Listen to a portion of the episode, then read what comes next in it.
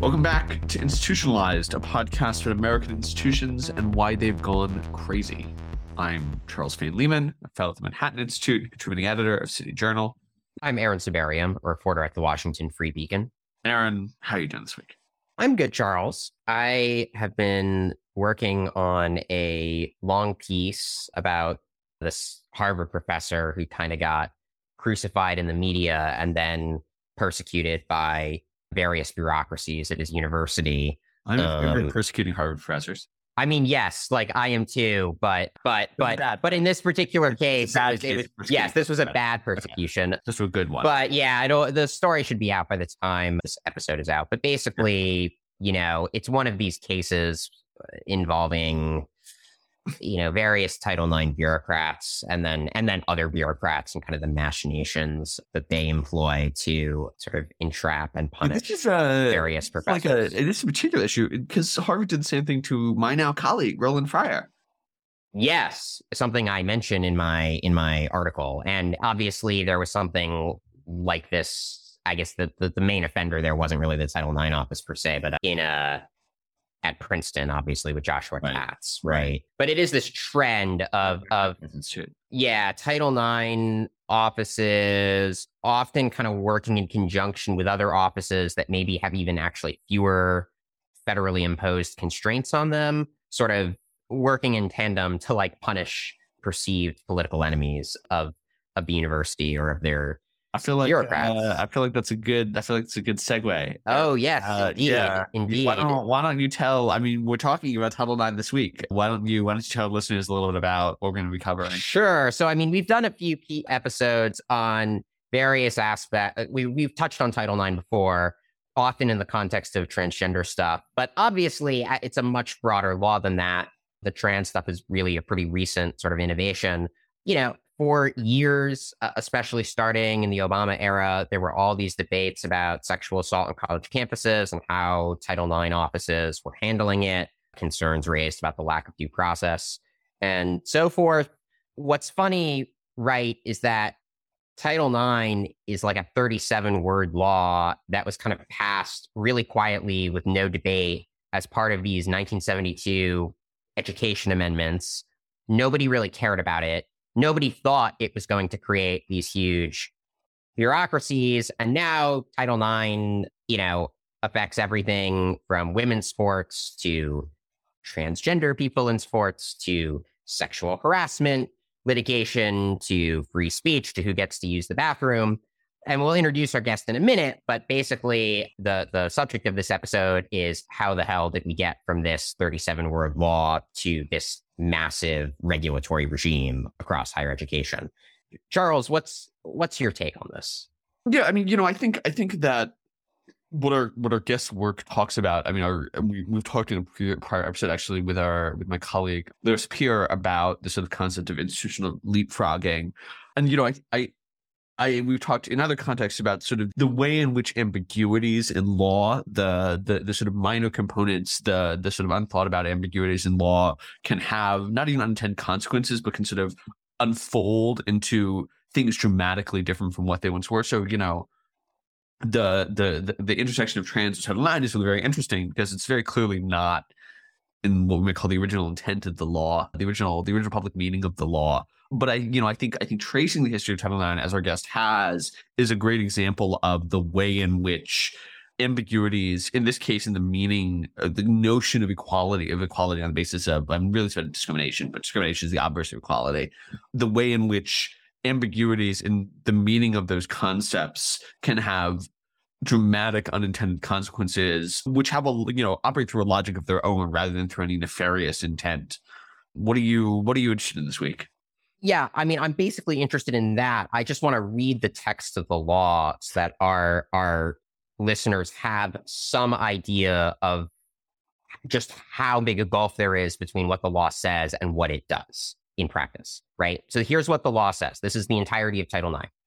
No person in the United States shall, on the basis of sex, be excluded from participation in, be denied the benefits of, or be subjected to discrimination under any education program or activity receiving federal financial assistance. That's that's it. That is all the law says. It doesn't mention athletics. It doesn't mention sexual harassment. It doesn't mention any of the topics that are associated with Title IX controversies. And it's not at all clear how anyone, don't even have to be an originalist, but just like a textualist, would kind of get that from the law. And yet, here we are. But first, a word from our sponsors. From the grocery store to the gas station, working families are getting hammered by rising prices. But instead of focusing on inflation, Congress is pushing anti innovation legislation that will impose more financial burdens on working people and seniors. Their misguided agenda could cost public pension plans $109 billion. Teachers, firefighters, and nurses would pay the heaviest price. Congress needs to focus on inflation and leave American workers alone. So, with that, Charles, why don't why don't you introduce our guest? A great guy to talk about all of this with. I think has structured both of our thoughts on this topic. R. Shep Melnick is the Thomas P. O'Neill Junior Professor of American Politics at Boston College and co-chair of the Harvard Program on Constitutional Government. Shep, sorry for taking shots at Harvard earlier. He's the author of many articles on courts, agencies, and public policy, as well as three books, most recently and relevantly, The Transformation of Title IX, Regulating Gender Equality in Education. Shep, welcome to Institutionalized. It's a real pleasure to be here. So we Go we ahead. like to start with sort of provocative questions. A- a- You know, you've written that Title IX basically achieved all of its initial objectives and then some, right? When the law passed, 57% of college students were male and 43% were female. By 2010, when- by 2010, the numbers had flipped. Women now earn more degrees than men. They do better in grade school. Someone might look at this and just say, mission accomplished. So why not just repeal Title IX or, or like, why do we even need it? And why is it still around given that we've basically done everything that it seemed to originally set out to do? That is the key question. So I just want to reinforce what you said about remarkable success of women in education. As you mentioned, they're doing better in virtually every phase of education.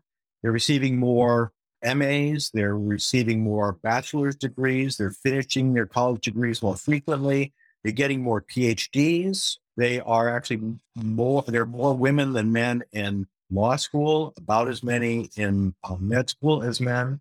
So it's a remarkable turnaround from a time in 1970, 72, when there are many programs that wouldn't admit women. They discriminated very heavily against female faculty members. So there was a lot to do. And the turnaround has been dramatic. So I think then the question is as uh, women have done better educationally, why has Title IX expanded its reach and become more controversial? We don't hear people saying today that Dartmouth should be all male, as many people said in the 1970s. That that battle has been won, and I think it's a great thing that it has been won.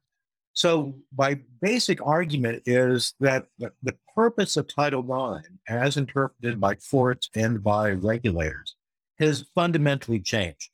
The focus is no longer on equal educational opportunity for the women in schools or people about to go to school, but trying to re-educate everyone, uh, the public, faculty, students, prospective students like about the meaning of sex, sexuality, gender, sexual mores. And that's one of the reasons why the transgender issue has suddenly become so you know, explosive, because it's an effort to try to change the way that all of us think about what sex is, what gender is, what sexuality is. And I'll just here put in a plug for your colleague, Leor Sapir, who wrote his dissertation under me and just has really opened my eyes to a lot of the things that are going on in that realm. Uh, let me just add one thing that it is true that the operative part of Title IX is those 37 words that you read. But in all statutes, there tends to be a lot of material surrounding that. Sure. So- So there, there is material on how the law is to be enforced, um, basically through funding cutoffs. And the first thing I point out about that, that's never been used. We use all kinds of roundabout ways, mainly court enforcement, but also these endless investigations. And the other thing I'd point out about two, two other things, the- that they are, the Office for Civil Rights and Department of Education is supposed to use notice and comment rulemaking and have their rules signed by the president. They almost never do that. They do things through dear colleague letters and investigations. So it certainly lacks, lacks transparency. And the third thing I point out is that there are many exceptions to the, the, coverage of Title IX that we would not allow in any way in the area of race. So we can say that private colleges can discriminate on the basis of race, of, of sex in admissions. And if there is this little brief amendment that was passed on athletics saying that you can have separate men's teams and women's teams, but you have to have some sort of equality. We won't, we don't have separate black and white basketball teams. We don't say, well, if white guys can't cut it, we should have a special team for them. But we, so sex and race are, are different, even though we use the Title VI race model for passing Title IX. Right, right.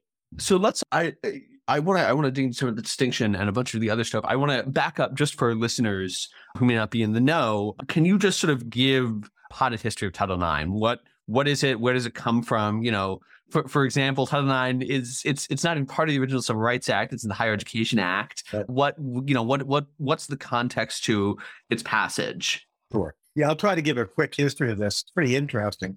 When the Civil Rights Act was passed in 1964, one of the surprising features of the act was that for Title VII on employment discrimination, there was an amendment on the floor of the House passed by an opponent of the law, Judge Smith from Virginia, who added sex to the bans on discrimination in private employment. And he, in part, wanted to burden the, that act with so many controversial matters that he wanted to defeat it. But many, uh, there were a few women in the House at that time. They strongly supported it it actually ran into almost no opposition. So by the time you got to 1970, we had this odd thing where for employment, there was a ban on sex discrimination, but in education, there wasn't. And an influential member of the House, Edith Green from Oregon, wanted to add sex to the list of prohibited discriminations under Title VI of the Civil Rights Act that basically applies to every institution that receives federal funds. Civil rights group said, no, this is the middle of busing. We don't want to open up Title VI to amendment. So Edith Green, who was on the education committee, said, well, I'll put it on an education amendments, the 1972 Omnibus uh, Education Amendments.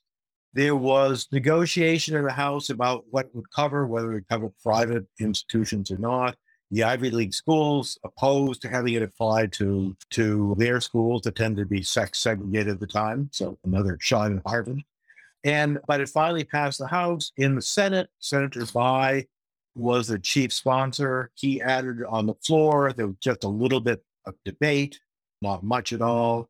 And Bayh later explained that the, the House and Senate had already passed the Equal Rights Amendment to the Constitution and sent it to the states. So this seemed like no big deal because all kinds of sex discrimination would soon be unconstitutional. Um, so they were putting things like this on a bunch of pieces of legislation with no controversy. And just to move forward one bit, when mm-hmm. the Department of Health and Education and Welfare started to write regulations on this, starting in 1973, the only major bone of contention was athletics. And that was really controversial for the reason that in this area, we established the precedent of separate but equal. Again, something we wouldn't do in race. Then the big question is what happens to sports? How do you figure out what is equal? And the NCAA, which is, I think, the devil in much of this, so much of modern education, basically tried to, to exempt sports and they failed. They failed in Congress, they failed in courts. And then there was this long, drawn out battle over how you figure out what's equal. And HEW just reverted to ambiguity that took a long time to resolve. And, and could you chat a bit about how schools did end up eventually and, and bureaucrats end up kind of assessing equality in the athletics context because this is something I think a lot of people don't realize, and and also how that what they ended up doing had a lot of potentially harmful downstream effects on educational culture. Right. Yeah. Um, actually, I just finished writing an article on this for the Marquette Sports Law Journal. Oh, interesting. Well, I, this is very much on my mind. The this was a really difficult thing to figure out. What does it mean to have equal opportunities for athletic when you have separate teams? One option was to simply try to tally up all the opportunities that men and women have from varsity to JV to club to intramural to recreational, and then see if they're equal. But of course, that means you have to give weights to everything. So, how many yoga classes does it take to equal a football team? Football is the real problem here. So expensive, raises revenue, so many scholarships, so many athletes, so many head injuries would have. And so they basically went, well, we're going to leave it ambiguous.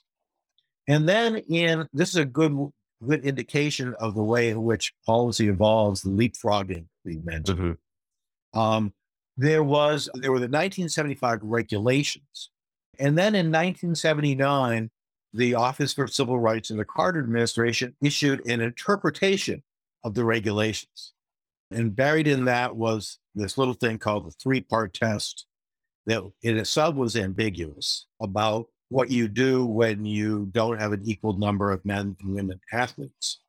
And then that later got interpreted by federal courts to say that you had to keep increasing the number of varsity female athletes until it equaled the proportion of women in the student body. And by then, it was over 50% female. So you had over 50% of varsity athletes be female. Now, that was highly controversial. The thing that I try to point out that gets forgotten is that we started measuring only varsity athletes, um, which I think was a huge mistake. Why didn't we do this? Number one, because it's easy to measure. Regulatory agencies want things that are easy to measure. Number two, because the, the, one of the biggest supporters of Title IX was a group called the Women's Sports Federation that is run by professional women athletes who want to increase the visibility of female athletics and basically do for women's athletics what the NBA and NFL do, which is to use colleges as a free farm system. And other groups fell into line on this. And the most important other group was the NCAA, that first tried to kill Title IX in sport and then said, if we can't kill it, we're going to take it over. So they they killed the women's organization that was organizing sports for women, which is really a fine organization. They ran it into the ground, and then they took over following the male model of let's have really highly competitive sports at the at the college level. Let's have NCAA sponsored championships, and we'll subsidize this. So they really want to take the, the, the male model and apply it to women, and they largely succeeded. So the emphasis was all on let's put emphasis, money on women's sports.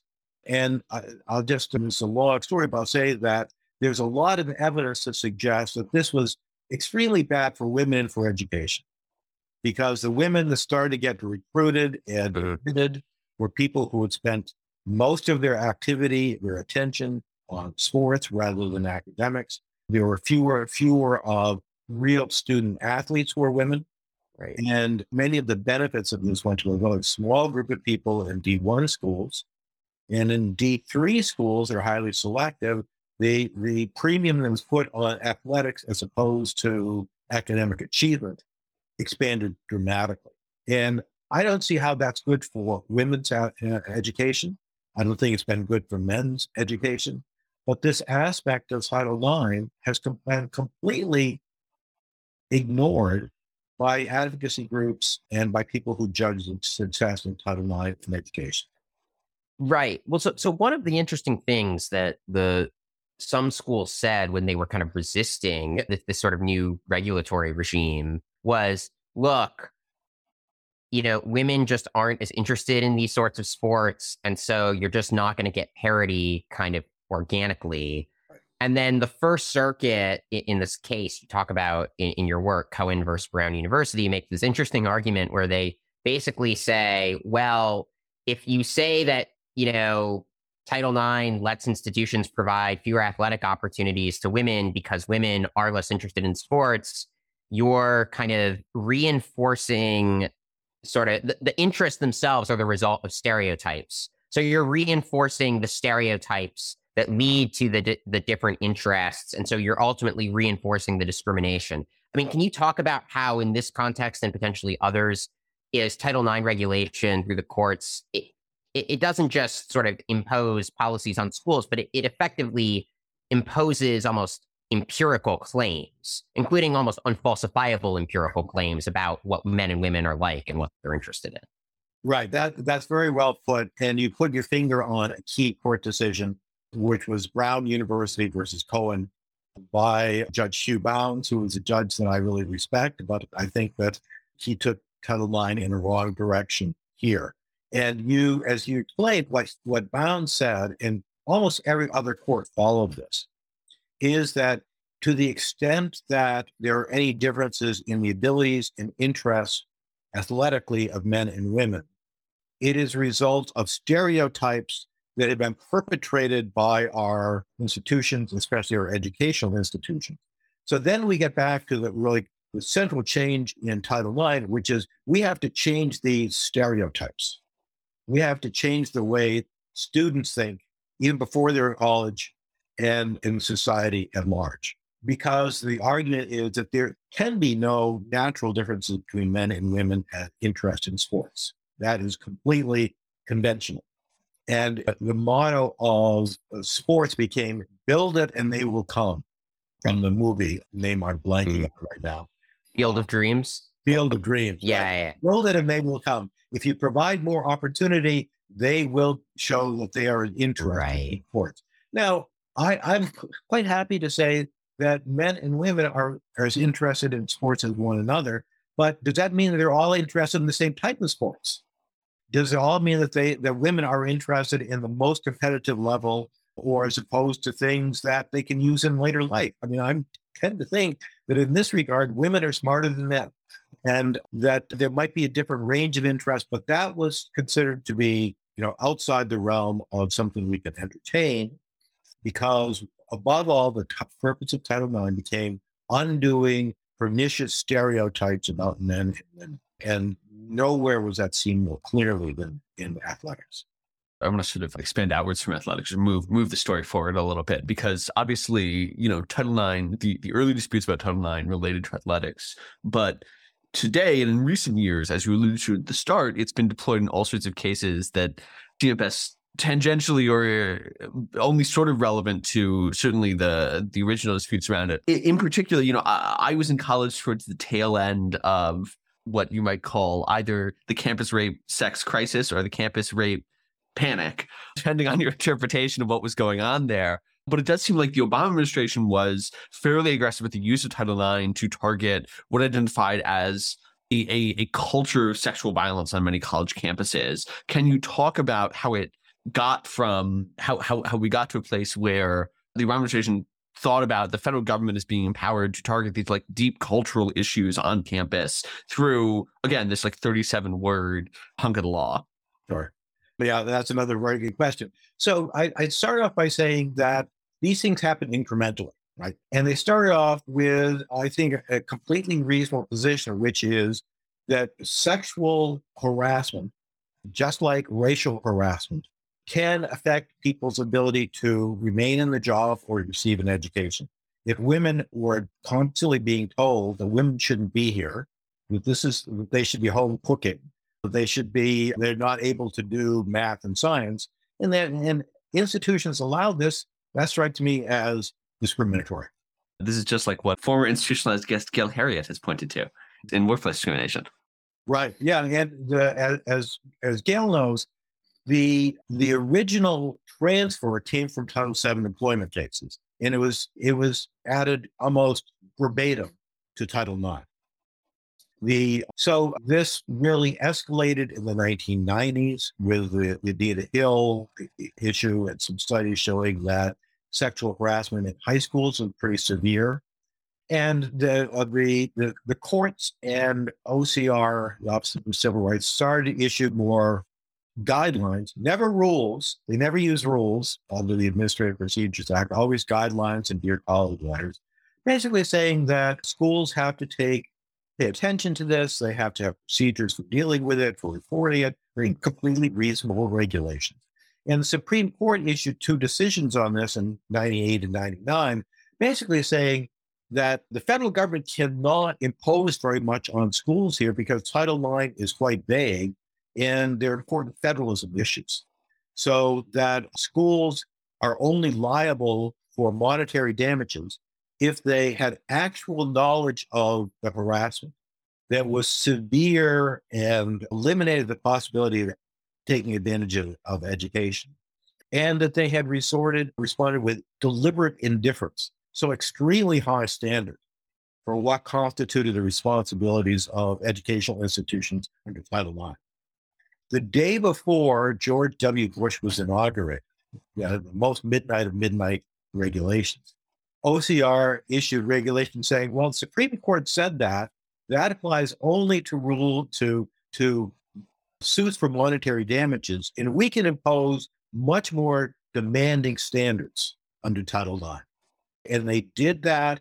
Again, I don't think that the standards issued in 2001 were terrible. They were a little more demanding than before. But, you know, again, I think within the realm of reason. Then the big change came in 2011 with the Obama administration's Dear Colleague letter, and then another guidance document in 2014. And the big change was that the focus was no longer on let's make sure you, you provide opportunities for reporting misconduct and taking action against the miscreants, what I call the bad apple attitude. To what you said was we have to change the culture. There is a rape culture, and the White House and President Vice President Biden repeatedly said we have to change the culture. What that meant was that you there there's a long string of things schools had to do, not only go after perpetrators, but have trainings, to have a variety of, of, of, ways to deal with the after effects of sexual misconduct, even if it did take place on campus. So, a vast expansion of the responsibilities of institutions, even for things over which they had no control. And again, the purpose was to change the culture. And if you're looking for a for a theme that ties all this together, athletics was about changing culture and ending stereotypes. This is about changing the culture of how men and women, boys and girls relate to each other, often in private. And transgender was changing the culture about how we think about what sex is. Right. And I'll just point out one other thing. I don't want to go too long about this. That the original purpose of Title IX was to look at what universities and high schools and elementary schools were doing to deny educational opportunities for women. With, with the sexual harassment issue, it became not what they were doing, but their responsibility is to police thousands and thousands of students, teachers, administrators who are especially troublesome was the, the behavior that's taking place in private. So the policing responsibilities of schools were dramatically expanded. Right. What one thing that is interesting here is that you know we now take for granted that sexual harassment is a form of sexual discrimination. But as you've hit on in your work, there there were a number of court cases. I think these were in the 70s and 80s that that confronted a kind of paradox, and that's the paradox of bisexuality. So, say there's a, a bisexual who harasses men and women equally.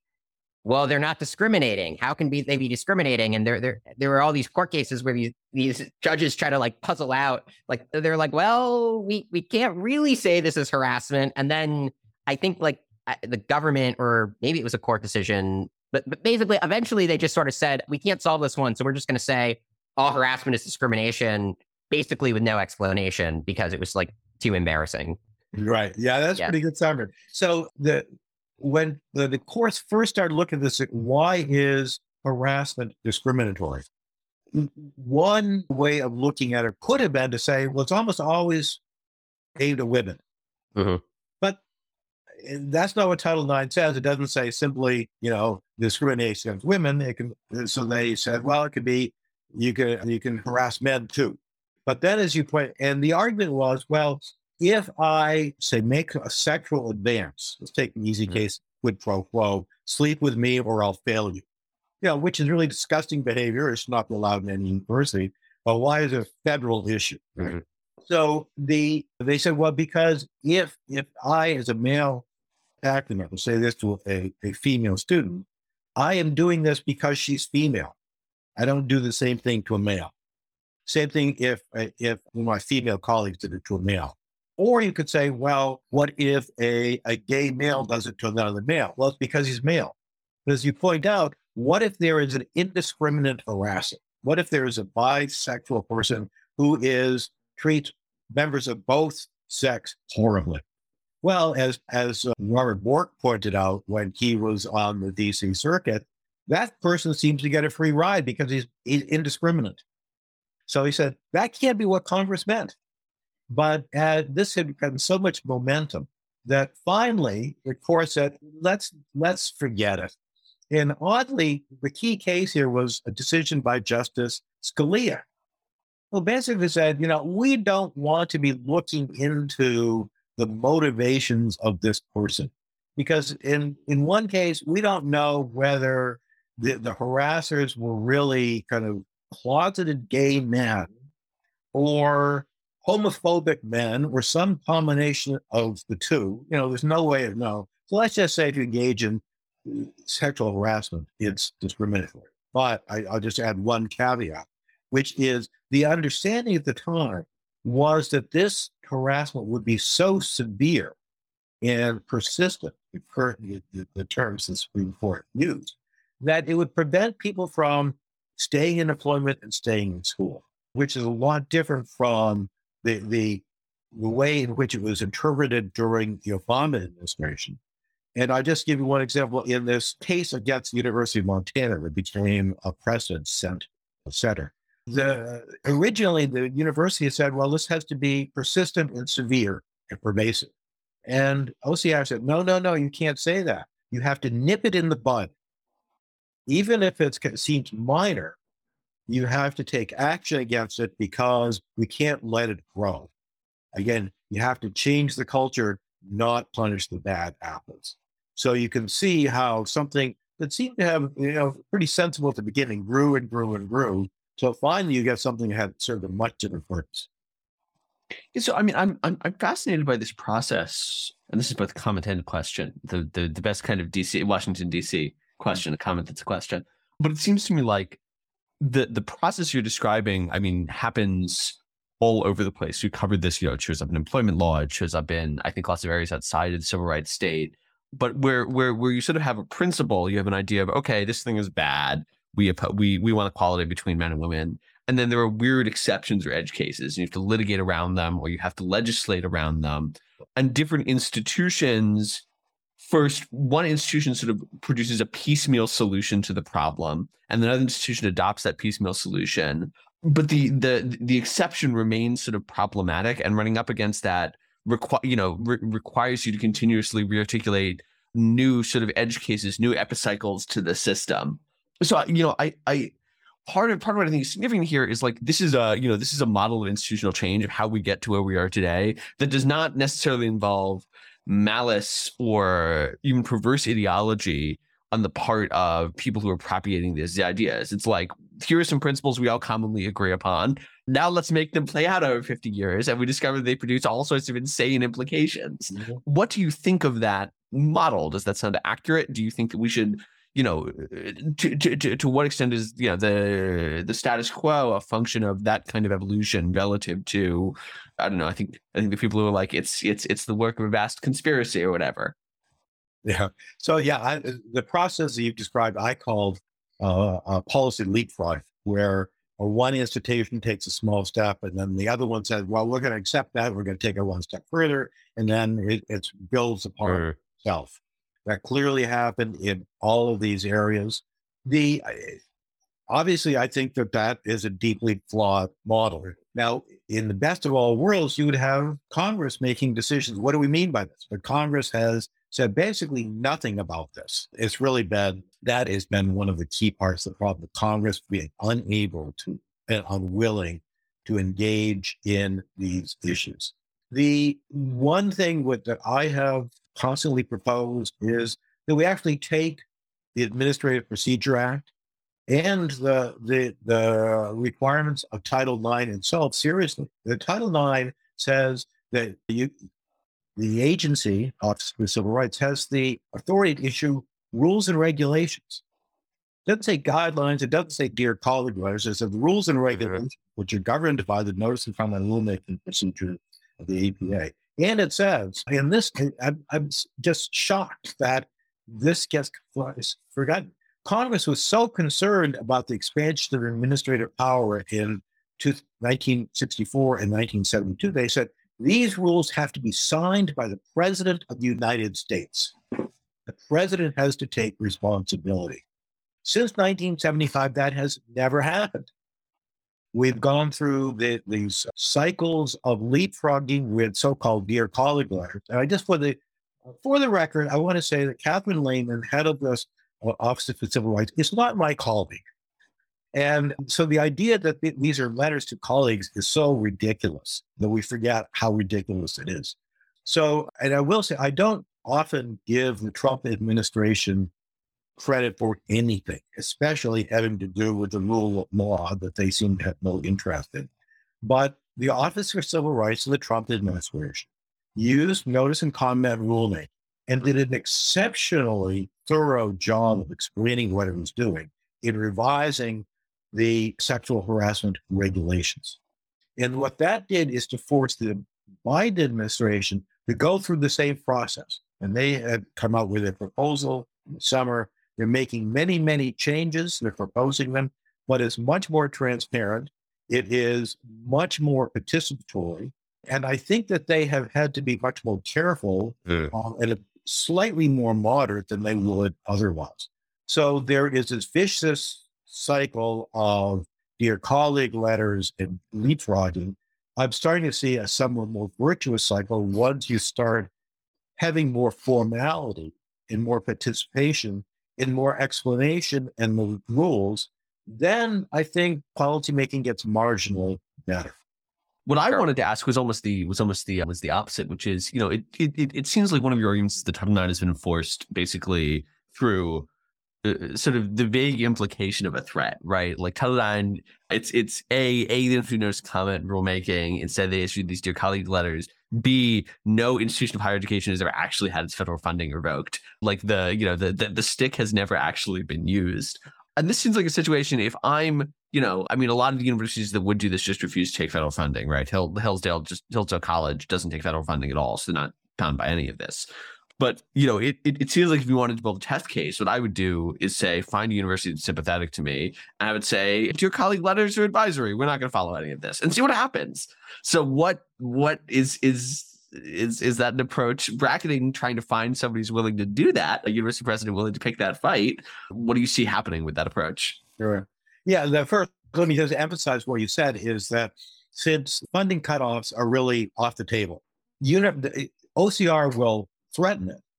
And probably even more importantly, Title IX offices within the university will threaten it to us. And against this, about the smallest thing, I was told if I didn't get my book order in on time, BC, Boston College could lose its federal funding. And I laughed at them. I said, that's not true. For one thing, that's not what the federal regulations say. And they will, so stop threatening. But how, so how are they enforced? There are two main ways. One is so called private right of action. So a, a private person, say someone whose sports team was discontinued, can sue the university for monetary damages and for injunctions. And that's for a long way time was the way in which the rules were enforced. That requires that that's that OCR have the cooperation of courts. And that does allow an opportunity for, for schools to say, no, no, these are not valid regulations. The First Circuit decision you mentioned, Brown University, to its credit, the president of Brown University was really infuriated by the fact that he was told how to spend money and he had to spend mo- more money on sports and less on libraries. He was he's a person of great integrity. He fought and fought and he eventually lost. But he's the exception, and it is a bit surprising how few schools have been willing to fight back. And now the the other method of enforcement, which I think requires some explanation and is, I think, going on right now with the Biden administration, is to use investigations as the punishment. And uh, because under the sexual harassment rules, they couldn't rely on the court because the courts were so far away. basically, what OCR did was say, we're going to issue these extremely expensive, embarrassing, lengthy investigations of schools, and we're going to keep it going until they give up and they sign a compliance agreement. And once they sign that compliance agreement, that is going to include building up the Title IX office, requiring lots of cooperation with the Office for Civil Rights. I call this strategy of the, the, the investigate and colonize strategy so that we don't have to go to court. And I think that uh, I just received a press release from the Office of Civil Rights on racial discrimination in discipline. Those guidelines have been revoked, but through the enforcement process, through investigations, OCR has gone back to enforcing it. Right. So that is, I think, the, the other main way in which enforcement is taking place. But of course, it's even less transparent than other ways. So I, I, I, this is very disturbing the way in which investigations are used to pressure schools to do things that are not in rules and regulations, not even in guidelines. Right.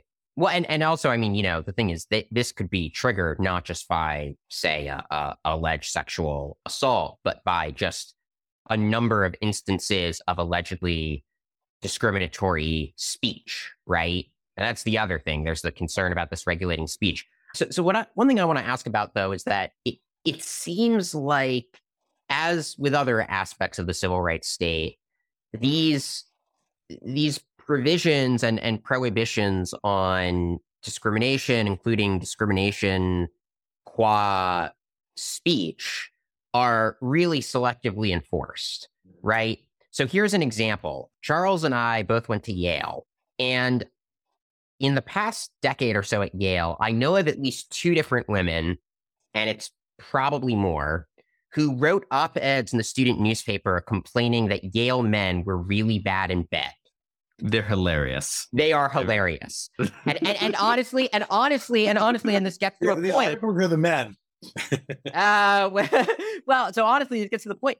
I I am not sure that those articles were false as a very I mean I mean the jet they they relied on large generalizations about men. They stereotyped an entire group of people probably the stereotypes, given the way that hookups and stuff happen at Yale, have a grain of truth to them that men are not terrific, right? In bed. It seems to me that, though, you know, re- those repeated, so pervasive, sort of prurient laments about an entire group of people uh, seems pretty severe. You're, you're saying that all men are bad in bed, which is something that, you know, no one wants to hear in college. I mean, I mean severe pervasive harassment. Like that sounds like it could be the basis of a hostile environment claim under Title IX if you just in, like you know applied the standards equally. Because imagine if like a bunch of men were writing in the school paper, yeah, you know, Yale women really suck in bed, right? They don't get us off. I mean, eh, you know, it, of course, like eh, eh, you know, Yale would be like terrified. Oh shit, you know, Catherine Lhamon will come after us but like because it's women writing it about right because it's women writing it about men you know there's just no there's no follow through I, I, guess sort of my my question is that i mean i'm curious what, what you make of just that example but also you know there's there's folks like chris rufo charles's colleague at the manhattan institute who've proposed using other parts of civil rights law like title 7 to push back on some of the really excessive DEI trainings with race and to say, look, this is actually just anti white. And so it violates the Civil Rights Act because the Civil Rights Act doesn't just prohibit discrimination against blacks, it prohibits discrimination on the basis of race, period. And so I'm sort of wondering do, do you think that it would be possible to use Title IX to push back on some of the really excessive kind of anti-male stuff, or or do you think the bureaucracy is just too deeply dug in? I guess the first thing I say is that more evidence of things that are really in bad shape at Yale. We have so many, so many pieces of evidence of that. Many, many such cases. Yes. Yeah, yeah. Go go blue. I'll, I'll give you two two parts of the answer to that. There are ways in which there are institutional situations where women are given preference. That and Mark Perry at AEI has pointed this out. He's brought suit against them. And I think that the case is strong if you say, you know, that this this uh, is going to be a special coding class only for women. That Mm. that's a violation of Title IX. And as you know, originally, you know, when women were really excluded from many areas, trying to have things that, that aided their entry into academic areas made some sense. Doesn't make nearly as much sense now because we know that the group that is struggling tends to be men, which I don't think is a result of institutional bias. It tends to be a result of defects in our culture. But so there are ways in which Title IX could be used that way. As far as uh, speech goes, clearly these laws are being used selectively, often to a ridiculous extent, with the, the ridiculous extent being Laura Kipnis, who was investigated for a few things she said in an article in the Chronicle of Higher Education, which is about as boring a publication as one will ever find. And then I got to say that when she wrote, It's a pretty crazy publication. yeah, what was that? They've they've gotten kind of crazy, but not It's- ways it- that not it's- ways that uh, It's a little, the it's a little, honestly, I mean, it's a little bipolar because they, they That's publish true. some stuff that I think is like really nutty, but then they also publish like very serious, you know, Yeah. criticisms of So- campus. sorry, sorry. I was, I was. Yeah, Yeah, I was going to say that I, I have been interviewed by them repeatedly. and I found their coverage to be very fair. They always treat me well. Yeah. So, but uh, I just want to that when Laura Kipnis wrote about this in her in her uh, book, she basically accused the, one graduate student of litigiousness, and the student sued her basically for uh, Right. claim for a tort, saying, "No, I'm not litigious. I'm just su- suing you again." And I thought she had no sense of irony. But the, the, the more serious issue is to the extent to which the, the, the speech implications of, of, of creating a hostile environment can be used for political speech is extremely dangerous. The uh, again, the OCR in 2020 substantially reduced the extent to which speech was covered by sexual harassment. The, the Biden administration has expanded, not back to what it was in 2011, 2014, but has expanded it, I think, dangerously so. And I guess I would not like to see the president expanded to try to cover anti male speech. I think we we should not try to go down that road, but rather should use our effort Right. try to, to uh, narrow the definition Sure. of harassment. Shep Shep not an MRA. Good to good to know. I think we're we're coming close to wrapping up. Aaron, do you wanna do you wanna offer sort of closing thoughts? What are you what's your what's your take from the conversation? Yeah, you know, we've obviously been talking about institutions and kind of bureaucratic structures, logics, incentives, as we often do. But you know, I think that that in the background of this particular discussion has been a, a broader cultural kind of crisis where you know you talk about separate but equal, right, and how we don't think that that makes sense with race, but we do want to say that it work it, that it's important in certain aspects with gender, right, with athletics. And it, it seems to me that that that raises this interesting question of well, so why are these things different? And presumably it's because well, men and women are different, right? And and and yet, you know, th- this bureaucratic apparatus emerged at a time when I think the broader culture with the sexual revolution was in many ways trying to treat men and women as interchangeable. They have different parts, but like they can have sex the same way, you know, women casual sex same way men can, whatever. You know, and I just would close by thinking, you know, that there's to, resolve a lot of these questions. p- Part of what I think has made it hard is that we don't really have a coherent shared anthropology of men and women, a shared account of what they are and what makes them different. Um, and that's only gotten, you know, that problem's only gotten worse with all the kind of avant garde, you know, 50 different genders that have been invented in the past three years. So, you know, I, I think that yes, it, it, it is important to talk about the kind of incremental cultural logics, but I mean, bureaucratic logics, but there's also kind of a, a, a deeper cultural crisis uh, working in the background here. And I don't know what the solution to that is, but I just sort of raise it as another thing to consider. I don't know, Charles, what, what's your takeaway? Honestly, I'm I'm fixated on the bureaucratic institutional logics that you're uh, not fixated. No, I mean I think there's you know it's, it's very Marx. Like civil rights contains seeds of its own destruction. You got to heighten the contradictions until you reach the point at which it is no longer tolerable. The system breaks down. But I, I mean I you know I, I tend to think that logic is correct. People people often misread Carl Schmitt. Carl Schmitt, the Nazi jurisprudence guy who got a revival among the left in the 50s, 60s, 70s. And now, and now, and now among the right. Yeah, he's, uh, he's bit. he was Yeah. a Nazi, not great, but no, I, he in when when they talk, you know, they, they sort of say Schmitt's point in the con- in political theology says uh, that you know the, the the line is sovereignty who decides on the exception. It's like, well, every time something weird happens, that's an example of sovereignty. Everything's totally arbitrary. It's like that's not actually the point that Schmitt is making. The point Schmitt is making is that liberalism attempts to articulate these comprehensive systems of law that account for all situations, but exception is an intrinsic feature of law running up against reality, which is always more variegated than the legal accounting that we offer for it. And so, you know, sovereignty exists in the space. We have to make a decision about. Well, really, the point of sovereignty exists in the space. We have to make a decision about when one of these exceptions occurred. But let's bracket that.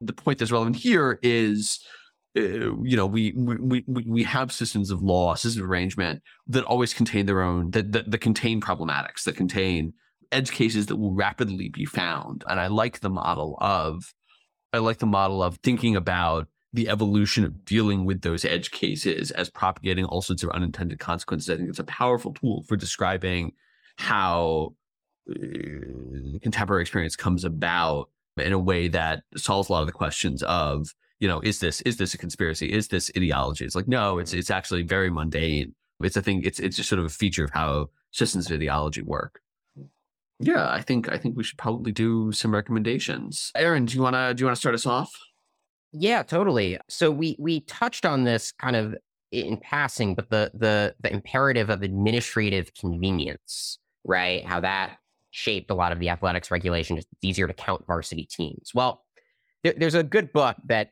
I may have brought it up on the podcast before, but I'm going to formally recommend it here, which is "Seeing Like a State" by James C. Scott, which is basically an account of how the modern state, by necessity, needs needs to come up with sort of simplifications that allow for administrative convenience, right? As these big state bureaucracies have to govern large, diverse populations, they need to find ways to, in Scott's words, make the populations legible, right? So, for example, you know things like the metric system, other other forms of me- measurements were invented kind of in part because of just the need to rule over a large area. And I think you can kind of see the same thing, Scott's thesis about legibility playing out in the Title IX context, where everything has to be reduced to numbers, right? That bureaucracy can tally, because otherwise it's just going to be really hard to, you know, enforce all these ideas about equality and discrimination. So that would be my recommendation to read James C. Scott's book and then to think about how that argument can apply to the civil rights state. Charles? Yeah, my my argument's actually not a text. It's really for our younger listeners because I was I was only sort of around for this. We we've been talking about I've been talking about euthanasia a fair amount on Twitter. Whatever happened to euthanasia is an issue. I think we'll probably try to do a euthanasia episode later on. But I'm fascinated as a as a parallel example of the Terri Schiavo case. This is the the the, the case of a woman on life support in Florida, early 2000s. The, what half of the family wanted to take her off, the other half of the family wanted to keep her on life support. It's a huge fight. I think there was the eventually congressional action on Terri Schiavo. President Bush got involved. But I think it's really interesting as one of these like only in a democracy can you have disputes over values. But like actually what that looks like in practice is not like people sitting around and talking about philosophy. It's concrete cases which galvanize political Mhm. change. in particular circumstances. And I'm fascinated by what those cases are, where they come from, which ones are and which ones are not, which I think is very topical to this episode. So I don't know. My recommendation is learning about Terri Schiavo because I'd like to bring her up in a later episode. Shep, do your recommendation for our listeners. Sure. Yeah, I'll give a couple very quickly. The first is this is in response to the Scott's book, uh, Seeing Like a State. This this great book by Deborah Stone called Counting, and basically is how do we come up with the numbers that we use in these bureaucratic systems, and shows how counting requires categorizing, and often the key policy and ethical decisions are made on how we categorize and how we count. So that's one. The second is on sexual harassment, a, a book by Tamara Rice Lave is about to come out.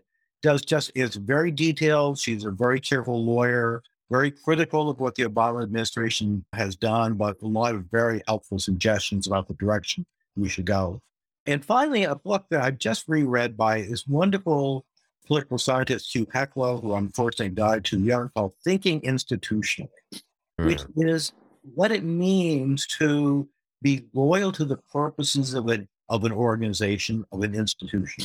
The importance of that loyalty, but which also means being willing to criticize the organization when it is desperately in need of that organization. It is we're, we're we've been talking here about the, some of the pathologies of institutions, and Heclo's thinking institutionally is by far the best book I've ever read on that topic. Mm-hmm. A Yale graduate, I should point out they they did they did produce some some really smart people. That's right. The, the problem the problem is that the problem is that many of those smart people, including Catherine Lhamon, who went to Yale Law School, now are using their intelligence for nefarious ends. That's always the issue with Yale. Right. Yeah. Smart and ethical, not necessarily the same thing. No. Smart and sane. Okay. Yeah, I just um, add one one thing about one of the that the one of the things that I've been surprised at is the extent to which good motives seem to pervade so much of this to such bad effect. And one, when Catherine yeah. was asked what she would do differently after she left during in 2016, she said, "I can't think of anything I would have done differently. That we were working so hard to respond to produce the maximum amount of justice that that's all we could think about. That is a problem when you're so sure you're doing the maximum amount of justice.